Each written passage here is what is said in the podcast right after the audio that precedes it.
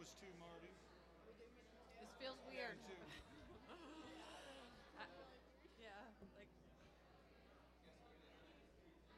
I didn't get the memo.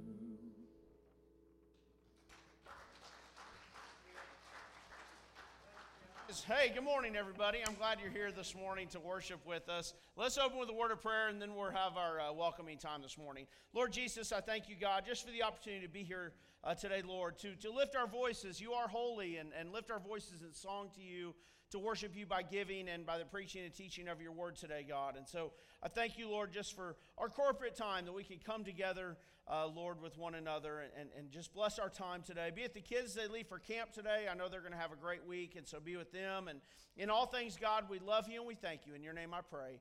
Amen. Take a couple of minutes this morning. Welcome, everyone.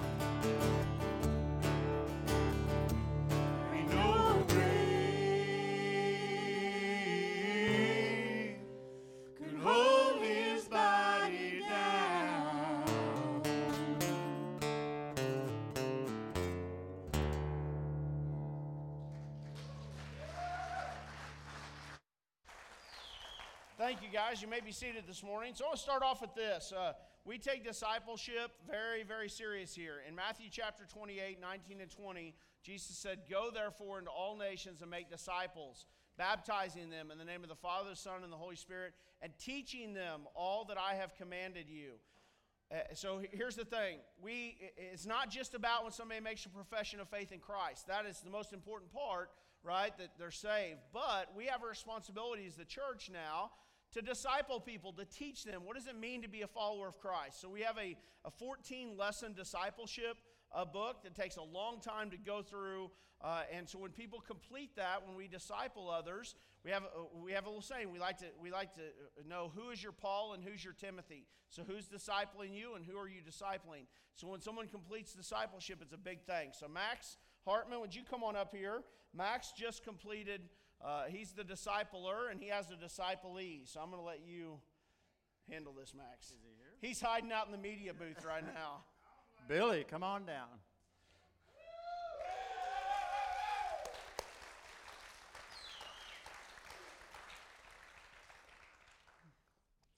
I had the pleasure of discipling Billy, and we hit it off from the get go. And uh, we stretched a 14 week session into almost a year. but we covered it thoroughly. That's, that's what our theory was. We were going to get through it and cover it thoroughly. And it was truly an iron sharpens iron. I, I was blessed by it, and I hope he was too. And for me, uh, the feeling of having a spiritual conversations, and he had good questions, and we had good conversations, which I'm not as comfortable as our pastor is at those. And but it really helped me to be able to have those spiritual conversations, and it was just a joy and a pleasure to do. And I have a friend, and I'm, I think this is going to be the beginning of an, this guy has a heart of compassion and kindness and gentleness, and he's a servant at heart. And I think it's the beginning of a long life of Christ following, and and also a dad to a beautiful little girl. So I'm I'm excited about it for you, Billy. And here we go. Somebody's taking a picture. and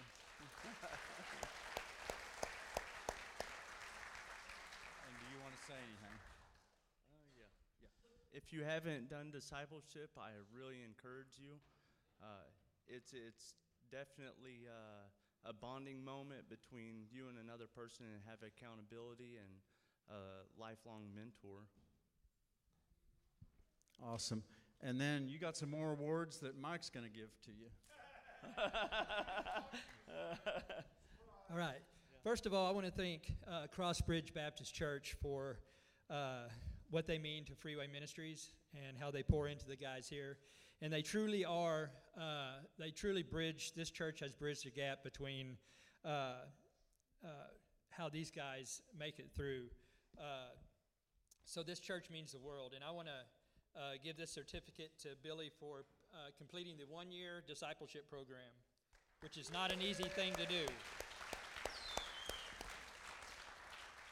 He also has a season four exiting strategy and a season three on relationships. Well, you got tons of rewards. I love you. Love you too. You want to say anything? No, Nothing? thanks. All right. Thank All right, now hold on, Billy. You can't leave yet. We're not done. All right, so here's the thing. This guy Max Max went through discipleship and he had a lot of questions. And for and, and I know we're we'll have you come up at the end of the service and he'll come up here where you can congratulate him. But he had one major theological question that was kind of a hang up, right? And it was like I, I, he was struggling with is Jesus God, which is a foundational Christian doctrine, right? I mean, we have to, in order to be saved, you have to believe that Jesus is God in flesh, uh, and we believe in the Trinity. And he struggled with that. Well, uh, and we've answered questions, and Max answered questions, and we've answered questions, and he's read and studied and, and dug. And uh, so Wednesday night, um, he said, I need to talk to you. And Wednesday night he came up and we and I met with him and he said, Look, I, I have uh, I've see where scripture talks about this. I believe in this. I believe Jesus is God. I believe he died for me. I'm ready to tell everybody that, and I want to be baptized. So he is on our list to be baptized at the end of the month, right? Okay. So, yeah. It's, it's a huge thing making a public profession of faith uh, in Jesus, and that's what you're doing, isn't it? That's right. Okay. All right, Billy. Thank you. Uh, and, and you'll give, get an opportunity at the end of service, guys, to come around and congratulate him on that. Uh, on that. So, men's Bible study tonight. We have a video uh, over the next men's Bible study at 6 p.m. It's on the whole armor of God. Uh, here's a promotional video on it. Um, I think, guys, you have that. No? Should I keep going? Keep going on other stuff and come back to it? Okay.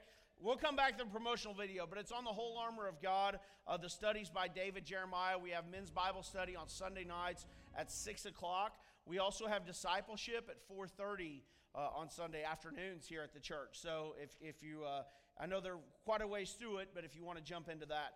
Next Saturday is men's prayer breakfast at 8 a.m. at Grillo's. So I won't be there, but we will have men's prayer breakfast next Saturday. So come for that. Uh, Wednesday, July 20th, we're having another prayer night. Uh, I don't know if you guys remember what we do on Wednesday nights. We come together and we, we list off all of prayer requests, any prayer requests you got, and then we divide up into a group and we pray uh, over those prayer requests into small groups. And at the end, we have one big prayer time where we circle up together. So it's a great time. If you've never been to a, a one of our Wednesday night prayer uh, nights, it's July 20th. The prayer night is uh, July 20th. Also, we got an outreach coming up Saturday, July 30th from 3 to 6 p.m. It's going to be at Rotary Park. So if you would like to sign up to help with that outreach, uh, please definitely uh, let us know. Also, want to thank somebody. The church has been decorated a lot. Katie is uh, really appreciate you coming and decorating uh, the church. It was decorated for the fourth, and she's already got stuff out for today. So thank you on that. Uh, anything else? Women's retreat is all that. You got anything on that? You're good. Sign-ups are done. Wednesday morning at Grillo's, 8:30, women's breakfast. Wednesday morning, 8:30 at Grillo's. Women uh, are meeting for breakfast. So got a lot going on. Ready for the video, Dave? Here's a promotional video on men's Bible crafted study. elaborate pieces of armor to protect every part of the soldier in every situation, so believers in Christ need to take up the elaborate armor of God to protect against every strategy and tactic of Satan. Paul's instruction to his readers hold true for us today. I mean, we need to be ready to stand against all attacks. But how do we do this in a practical way? What does it actually mean to equip each piece of spiritual armor that God provides? This is what we will be discussing during the next six weeks as we walk through Paul's words in Ephesians 6 10 through 18. And as we do, it is my hope you will discover that God has given you everything you need to recognize your enemy, defend against his schemes, and even go on the offense against him. For the truth is that with God on your side, and by equipping the armor he has provided, you can overcome any attack of the enemy.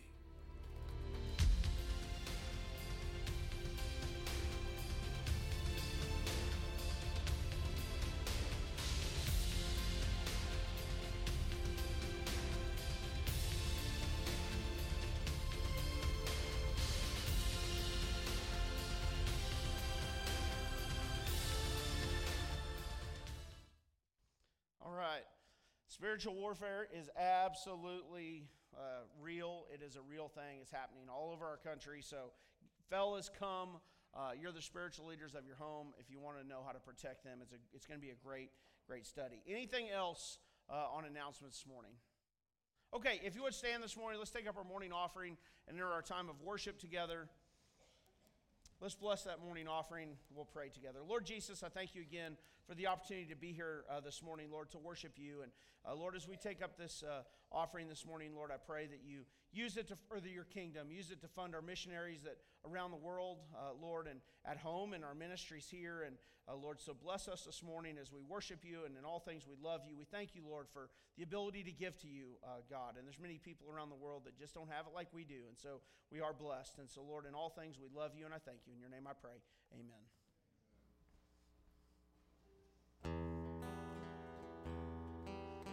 I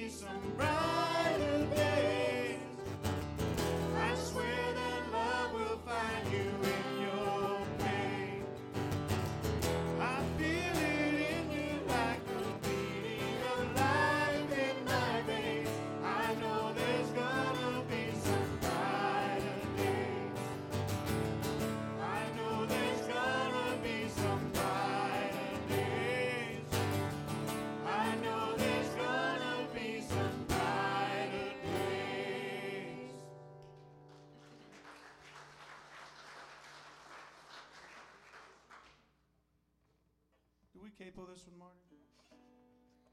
My mind went blank and I didn't put a note on there. Two? That's what I was figuring. Capo two drummer. Oh, we don't have one.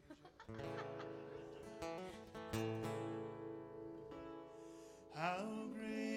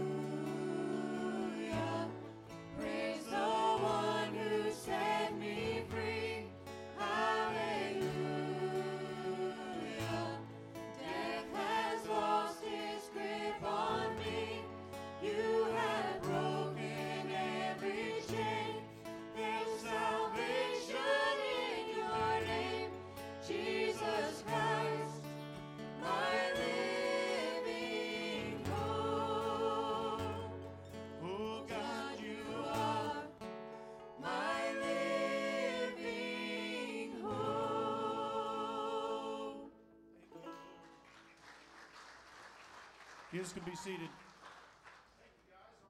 Kids can go downstairs to our children's department this morning if they'd like to with Miss Sierra.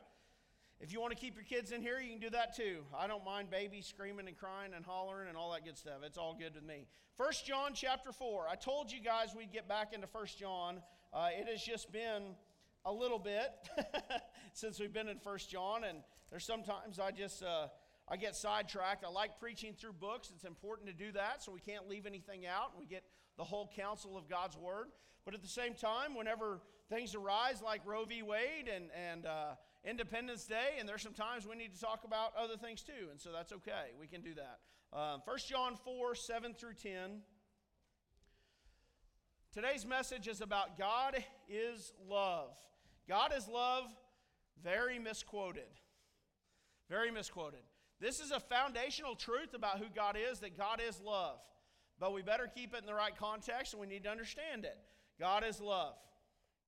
1 John chapter 4 verses 7 through 10 as we're going through uh, the books together. And also on Wednesday nights, I didn't bring this up, but if you if on Wednesday nights we have services every Wednesday night. Uh, at six o'clock we eat dinner with one another. We have cooking teams that cook a big meal, and so it's uh, awesome. Come on Wednesday night, bring your family at six o'clock.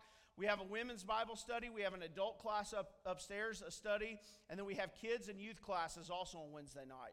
Uh, so come see us on Wednesday night. 1 John 4, uh, 7 through 10, it says this Beloved, let us love one another, for love is from God. And whoever loves has been born of God and knows God. Anyone who does not love does not know God, because God is love. In this love, the God, God was made manifest among us that God sent his only Son into the world so that we might live through him.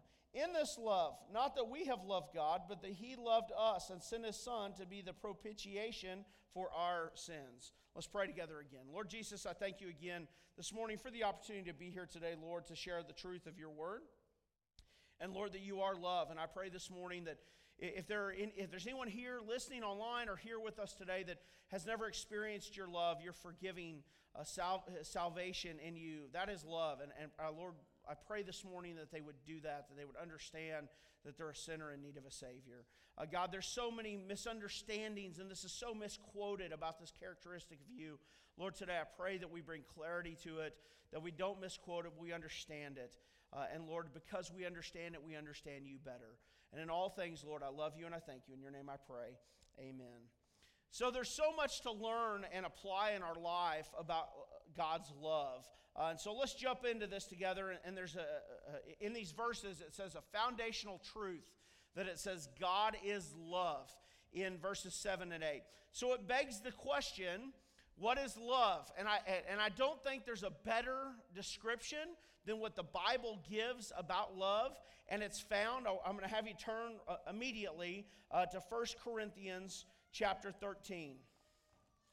1 Corinthians chapter 13. This is one of these uh, sets of verses that people read at weddings or uh, just when talking about love and what is love, what does it mean to love. 1 Corinthians 13, I want to read to you verses 4 through 8. 1 Corinthians 13, 4 through 8. It says, Love is patient and kind. Love does not envy or boast. It is not arrogant, or it, is, it does not insist on its own way. It is not irritable or resentful. It does not rejoice at wrongdoing, but rejoices with truth. Love bears all things, believes all things, hopes all things, endures all things. Love never ends. As for prophecies, they will pass away. As for tongues, they will cease. As for knowledge, it will pass away. So love never ends. And what did we say? God is love. So in this love, God doesn't force this upon anyone. He doesn't force his love upon anyone. Those who come to him do so in response to his love. In this love, God allows everyone to experience the good things of God in creation, in taking a breath, I think of traveling out west, and I think of going to the Rocky Mountains or driving. We're, we're going to be gone the next couple weeks. We're going to be uh, in Florida, driving on the beach in Florida. You see God's creation, and He allows everybody, I'm going to mention this a little bit, but He allows everybody to experience those great things of His creation. Whether you're lost or whether you're one of His children, He allows all of us to do that. In that God is love, Jesus showed that love. He went around showing kindness and doing good to everybody without partiality. He showed the same love and kindness to everybody that he inter- interacted with. Here's the example of that. Uh, turn to Luke chapter 17. I want to give you a good, good biblical illustration of how Jesus handled people, whether they believed in him or not. Luke 17, 11 through 19. 11 through 19. Luke 17. It says, On the way to Jerusalem, he was passing along between Samaria and Galilee. And as he entered a village, he was met by ten lepers who stood at a distance and lifted up their voices, saying, Jesus, Master, have mercy on us. When he saw them, he said to them, Go and show yourselves to the priest. And as they were cleansed, and, and, and as they went, they were cleansed. Then one of them, when he saw that he was healed, turned back, praising God with a loud voice. And he fell on his face at Jesus' feet, giving him thanks. Now he was a Samaritan. Then Jesus answered, Were not ten cleansed? Where are the nine?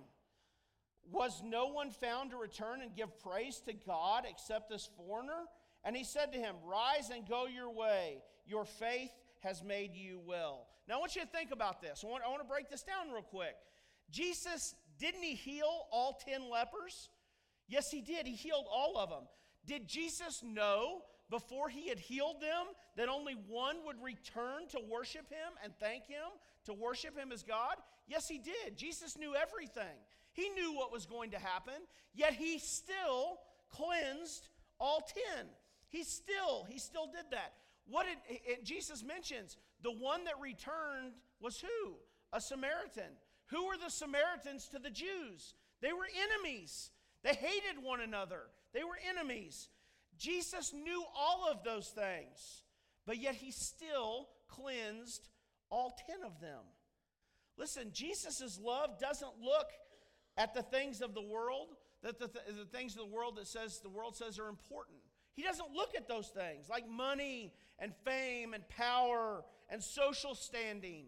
Jesus didn't care about any of that. He didn't care about political status or any of that. He showed kindness and love to everybody without partiality, whether they were going to acknowledge him or not. He just loved people. Now, listen, that can be misunderstood, and we're going to get to that, but we, that should be our example. That whether somebody is a brother or sister in Christ, or they're an atheist, how we interact with them should be showing them love. We should love people. Jesus didn't covet what others had. Also, he lived a humble life without complaining.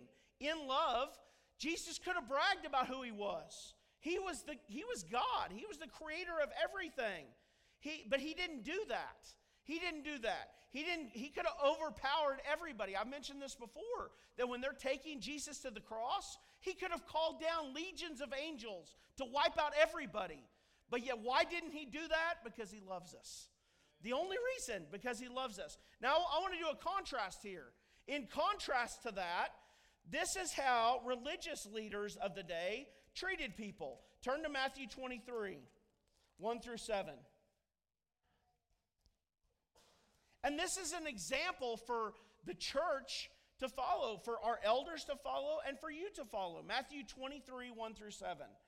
We, we saw how Jesus treated people who hated him and rejected him and didn't worship him. Now let's look at this. Matthew 23, 1 through 7, it says, Then Jesus said to the crowds and to the disciples, The scribes and the Pharisees sit on Moses' seat. So they do and observe, so do and observe whatever they tell you but not the works they do. For they preach, but they do not practice. They tie up heavy burdens hard to bear and lay on them on, uh, excuse me, they tie up heavy burdens hard to bear and lay them on people's shoulders. But they themselves are not willing to move them with their finger. They do all their deeds to be seen by others, for they make their phylacteries broad and their fringes long. And they love the place of honor at the feasts and the best seats in the synagogues, and greetings in the marketplace, and being called rabbi by others. The, the religious leaders at Jesus' time loved to be held in high honor. They loved to have attention, and they would make their fringes long and their tassels long. Kind of like if you ever go to a graduation, you, you see people are honored at graduations by and I didn't have one of these at graduations, but Sierra did. Sierra had stuff on that she wore that showed like she was a 4.0 and she is a member of National Honor Society. Well, that's kind of, she earned those things, but that's kind of what they would do. They would make sure that everybody knew that they were in charge. It would kind of like me wearing a, wearing a big badge on my chest saying Pastor Jeff, or our elders wearing, you know, the, we're the elders of the church, or something like that, right? That's not how, uh, what Jesus did. He didn't come for people to give attention to him and be pawned over. How did, what did Jesus do? He came as a humble servant who loved people. And that should be an example for the church. It should be an example for our elders, our deacons. We should be humble servants. Not that we're at a place that for the body to wait on us hand and foot. So some of the things that I try to teach future leaders, right? We should eat last, put others before ourselves, make sure that people are taken care of. We should have, if we have an attitude of wanting to be served and be taken care of, it's a disqualifying trait. Jesus is the example. That's love. His love, he served others. Because of we're followers of Jesus, our love should look like Jesus' love. The, the greatest expression of love that Jesus did is in our verses today. It's found in 9 and 10 where it says, In this love, God was made manifest among us that God sent his only Son into the world so that we might live through him. In this love, not that we loved God, but that he loved us and sent his Son to be the propitiation for our sins. Guys, that's love. That's perfect love. John also says it uh, like this in John 3:16, "For God so loved the world that he gave his only son that whoever believes in him shall not perish but have everlasting life. Romans 5 8 says, But God shows his love for us that while we were still sinners, Christ died for us.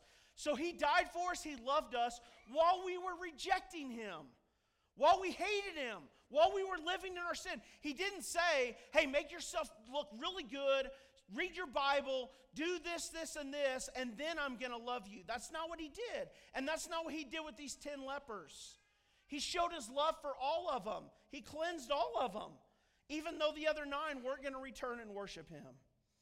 I love the reminder that he gives us in those verses that we didn't love God.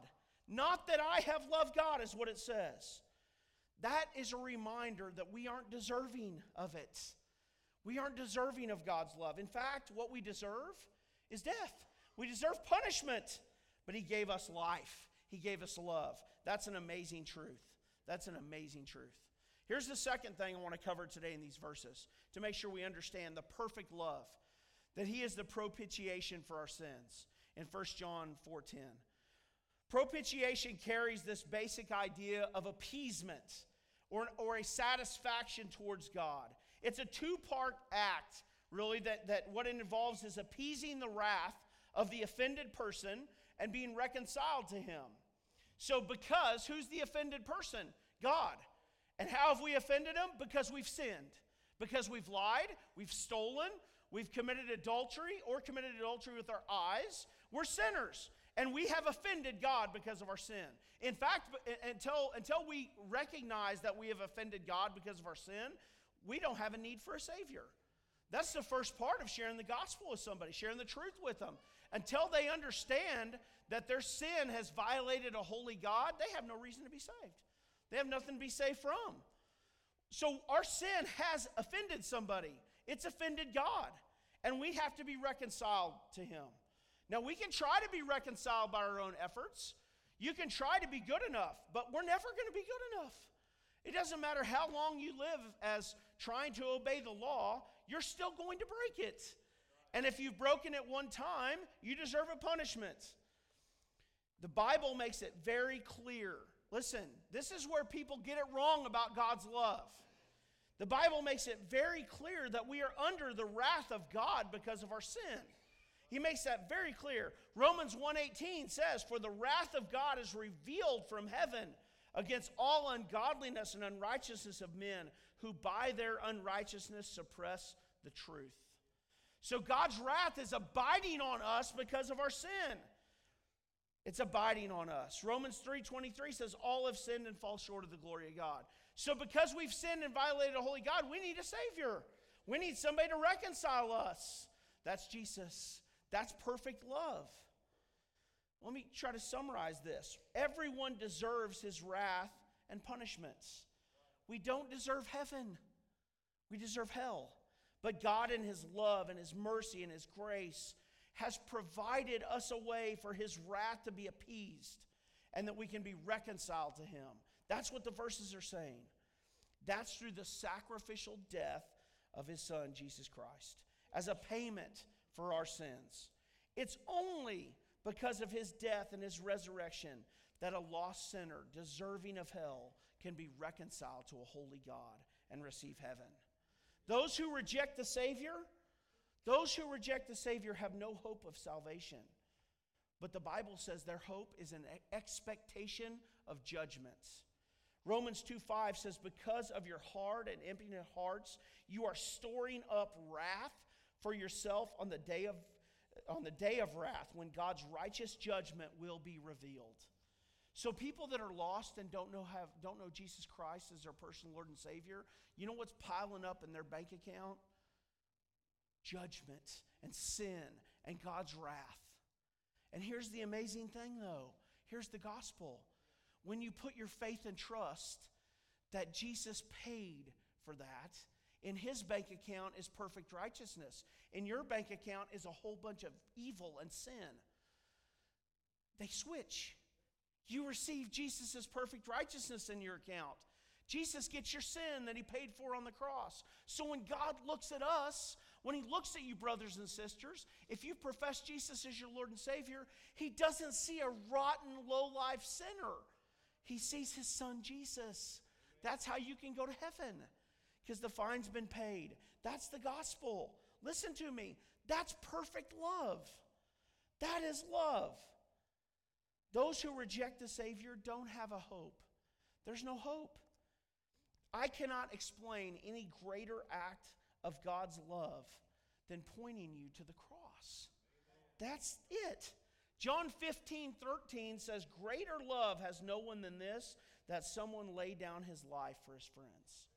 That's ultimate love, that God was willing to lay down his life for us. I've said this before to you all, and as parents, we understand. I'm going to say it again. I said, I think I said in discipleship this week or last week with Johnny and Bobby and Rick and Aaliyah. I said, Look, I, I love this church. I love you all. You're my brothers and sisters.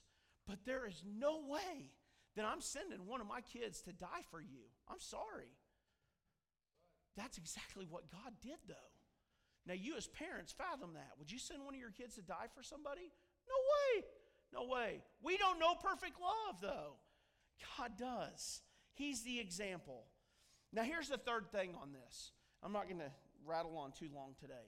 This is also very misunderstood in our society. God's love is extremely misunderstood. Love is an attribute of God. Love is to the core, it's a core aspect of his character, as I've just laid out.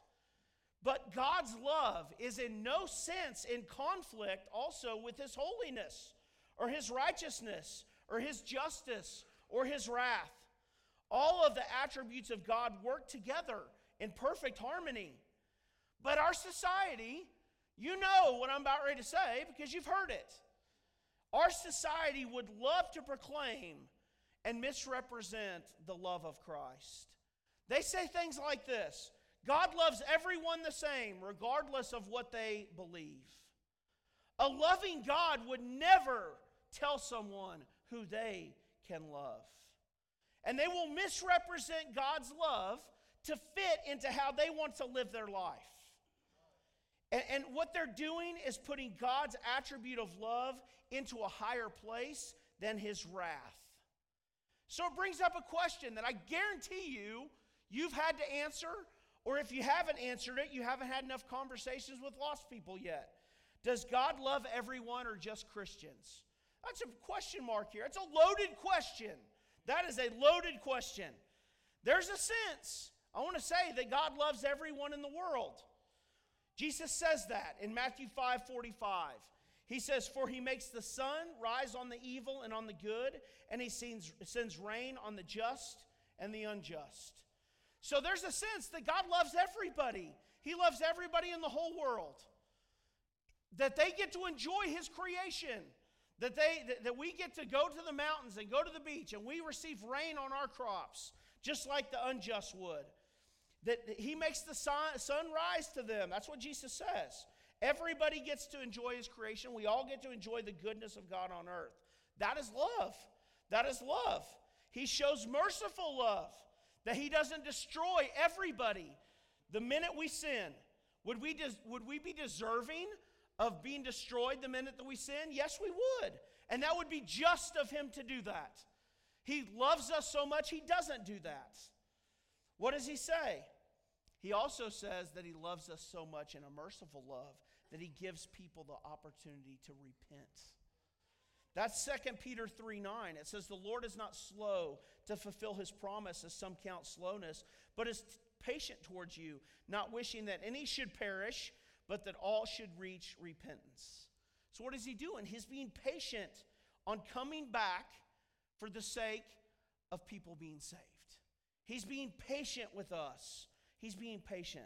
Listen, what that doesn't mean, that doesn't mean that everybody's going to be saved. It doesn't mean that. Because God's not going to ignore sin. Because He is a God of justice also. If God just allowed sin to wreak havoc in creation forever, then He would not be a God of love. So He deals with that too. So we can't just say, oh yeah. So what God doesn't do and what we can't do is love people into hell.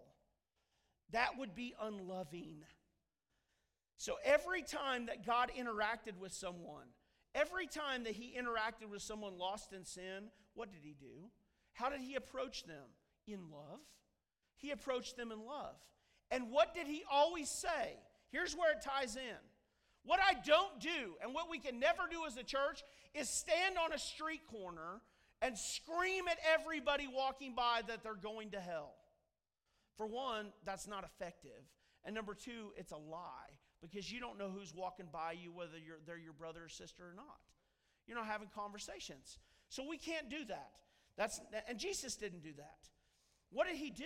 Well, here's some examples in John 5. He heals a man at the pool on the Sabbath. And what does he say? He says this in verse 15. He says, See, you are well. Sin no more. He says, Go and sin no more. He tells the woman caught in adultery in, in John 8. 3 through 11. Neither do I condemn you. Go and sin no more. now, what, what is he talking about? When he says go and sin no more, what's he talking about? He isn't speaking about sinless perfection. He's not saying that they're going to leave there that day and never sin again. Can we do that? Is that possible? No way. I can't make it through a day let alone a week or a month, without doing something that offends God because of my sin. Thankfully, God forgives me on the cross when I, when I've believed in Him for those sins, past, present, and future. But what does Jesus say? He says, Go and sin no more. He was warning against a return to a sinful lifestyle or a sinful way of life and choosing to do wrong. He's telling them, Stop living the way you've been living and go and sin no more. When, he, when, he, when this expectation of his with the woman at the well is what I know that you've had five husbands and you're not married to any of them. He's t- calling out her lifestyle. So what does he what does he say? When you've been saved, when you believe on me, your life what changes? 2 Corinthians 5:17. Therefore if anyone is in Christ, he is a new creation. The old has passed away. So when you hear someone say, oh, well, God just, you can live however you want to live, and God's love covers you. No, no, no. That's, that is just squandering the grace and mercy of God. With the forgiveness of God comes the expectation that we're not going to continue in the same path of rebelliousness. Jesus said, Those who love me will keep my commandments. So if we love him, and we're followers of His, we're going to want to obey Him. Does that mean we always obey Him? No. That's why we repent and we turn. When you hear someone say, God is a loving God, He wouldn't punish me for my sin, or He wouldn't tell someone how to live their life because He's a loving God. You know what they're doing? They're breaking the first commandment. In Exodus chapter 20, where he says, I am the Lord your God who brought you out of the land of Egypt, out of the house of slavery. You shall have no other gods besides me. They're making up a false God to worship that's okay with their sin. Well, God's not going to punish me for how I want to live my life because God is love. They don't know the God of the Bible. God is love. He, he's so much love that He died. One of the songs was about freedom this morning, right? I talked about freedom last week. He died so we can be free from sin, so we don't have to live in it anymore. Not so we just keep going back to it. He died to give us freedom from sin. So if somebody says, I, I mean, my, my God doesn't punish people. The God that I know, He would never tell someone how to live their life or who to love. They don't know the God of the Bible. They're lost, so share the gospel with them because they don't know the God of the Bible. They're worshiping a false God. God's love for people doesn't excuse away their sin, He doesn't excuse it away. God's love for people makes a way for them to be forgiven of their sin and have a new life in Him. So when we start talking about God's love, we better make sure we're sharing it the right way. Is God love? Yes. Yes. So much that He went and died for us so we can be free. Not so we can be remain in sin and bondage. So we can be free. I'm going to ask the worship team to come this morning as we close. Listen, here's the thing on this. I love one of the verses I read this morning is that he said he's being patient and merciful. God is merciful and loving. He's patient. He doesn't want anybody to perish. He doesn't want anyone to perish. So have you believed? My question is have you believed on the Lord Jesus Christ and what he did on the cross? Have you believed on that? Have you have you really not have you attended church your whole life? Or you were raised in a Baptist church or raised in a Methodist church or wherever? Have you believed in what Jesus did on the cross? If you have, and you've publicly professed Jesus Christ as your Lord and Savior, He's changed you. And now His love, that's love. There's no amount of love that I can talk about. That's it. He's changed you and you're free. If you haven't, listen to me. The God of the Bible rejects sin. He rejects sin. So if your life, you have sinned and fallen short of the glory of God, that means that you can't be made right in His eyes by your own efforts. If you have never professed Jesus as your Lord and Savior, you're under His wrath. And you're going to be punished one day. The Bible says it's appointed unto man to die, and after that, the judgment. We're all going to stand before God one day. If you're a follower of Christ, you know what's going to happen? You're going to be rewarded for the work that you've done for Him after you've been a follower of Christ. The good things that you've done for the kingdom. You're going to be rewarded. Why? Because your sin's not counted against you, because Jesus already paid for it. If you're not a follower of Christ, when you take your last breath on this earth, you're going to stand before Him and you're going to be held accountable for your sin. He's going to say, Why did you lie? Why'd you steal? Why'd you break my law? You did those things and you deserve a punishment.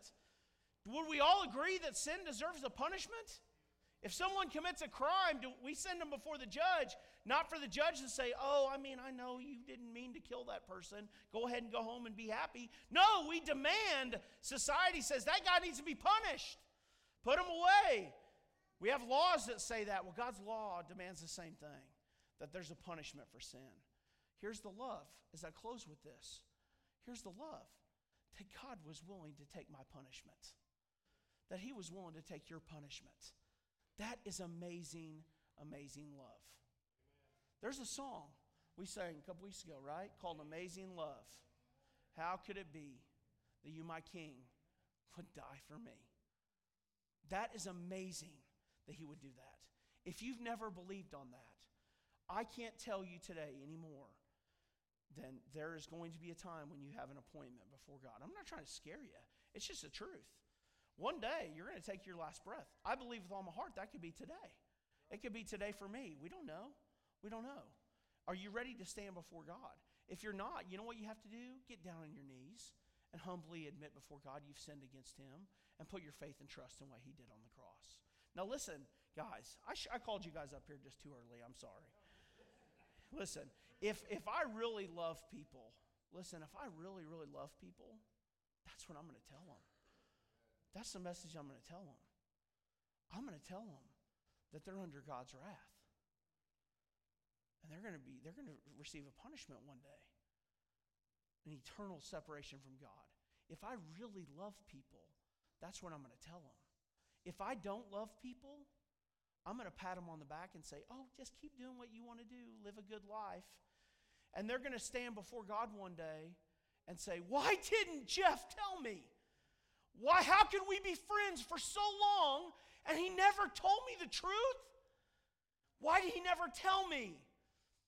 I'm parents. Would you want your children to stand before God one day and say, My parents never told me about Jesus? Why didn't anyone ever share the truth with me about Jesus? Like, I'm serious. I'm not trying to guilt you. I'm just saying we need to be a church here that's evangelistic. We need to share the gospel with people. That's the most important thing. We want society to change out there. Ch- share the gospel with people. That's the truth. I'm asking you to stand this morning. Maybe you're here today and you, you need to come and join this body of believers. Make, make that profession. Hey, I need to be a part of this church and in membership. That's important. If you have questions about baptism, you can come and pray. Whatever it is, let's pray and then they're going to sing. Lord Jesus, I thank you again this morning for the opportunity to talk about your great love. It's so misunderstood and so misquoted, God, but it is real. And you loved us so much that you died for us. And can't even fathom that. I can't even, in my mind, wrap my mind around why you die for somebody like me.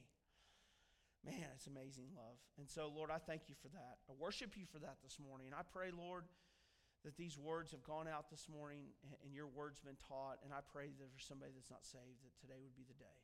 I pray that we're a church that's evangelistic, that shares the truth with everybody that we talk to. Lord, there's going to be people that don't like us because of that. That's okay.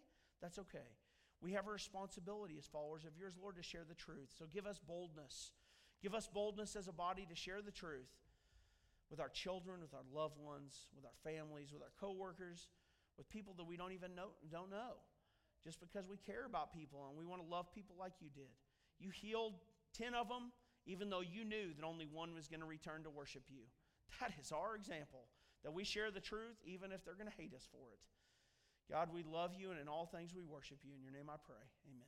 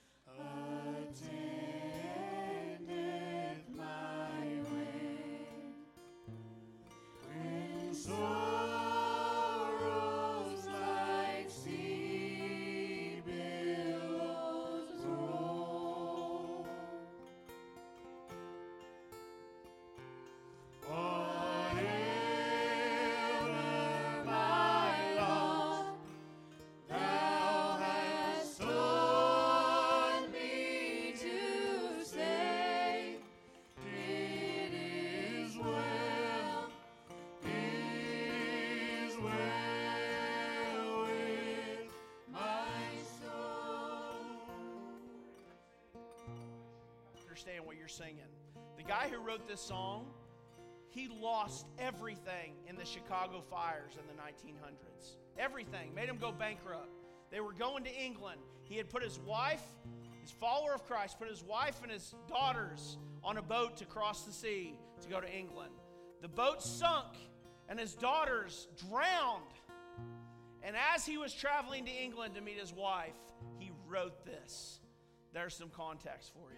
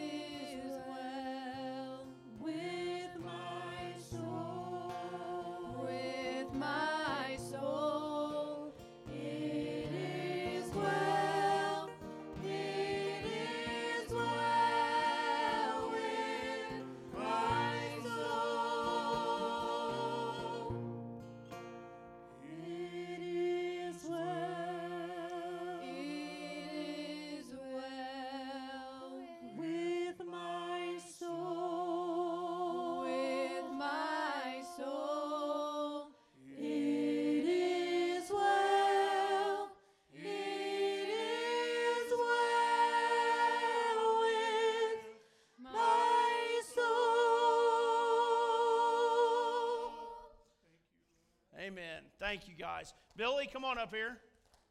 You can give him a hand. That's a good song. I like it. All right, I want you to come around and congratulate this young man. Um, it, it, where I'm excited to get to, we're going to baptize him at the end of the month. You know, with that song and, and thinking about the context, you can stand right here because they're going to be coming up here and shaking your hand and hugging you and all that good stuff. So, in the context of that song, uh, there's no way that you could write something like that unless you were a follower of the Lord Jesus Christ. And my benediction today, I didn't know they were going to sing that. But here's the benediction. And, and this is how you can do this. Galatians 2:20. I have been crucified with Christ. It is no longer I who live, but Christ who lives in me. And the life I now live in the flesh, I live by faith in the Son of God, who loved me and gave himself for me. You know, that's an eternal focus. To go through what he went through and be able to write that, write that for us to sing hundreds of years later to, and worship our Lord. Listen, when it's well with your soul, it doesn't matter the surroundings, what happens around you. It doesn't matter what you go through or what you suffer, because it's well with your soul. Because you know that to be absent from the body for a follower is to be present with the Lord. That's amazing. Let's pray as we close. Lord Jesus, I thank you, Lord, for today that we could come together, Lord, to worship you in corporate worship today. And uh, Lord, just be with us as we leave here. And, and Lord, we go into the world that we are sharing the truth of who you are, that you are love. You are love, and you did the ultimate thing by dying for us. That is the ultimate amount of love that we can show. And the Lord, we show love for others by sharing the truth of who you are and loving people, regardless of whether they reject or accept. We show love to people, God. But we also share the right message, Lord, that one day your wrath on sin is going to be poured out. And Lord, I, I pray that we are bold in, in sharing that message. And Lord, uh, that people in our community will be saved. Lord, I'm thankful for Billy this morning coming and making this public profession of faith. Uh, Lord, bless him as, uh, at our church and his service here that we can be there for him and help him. Lord, bring us back here Wednesday night to study, to fellowship. And in all things, God, we worship you and praise you. In your name I pray. Amen.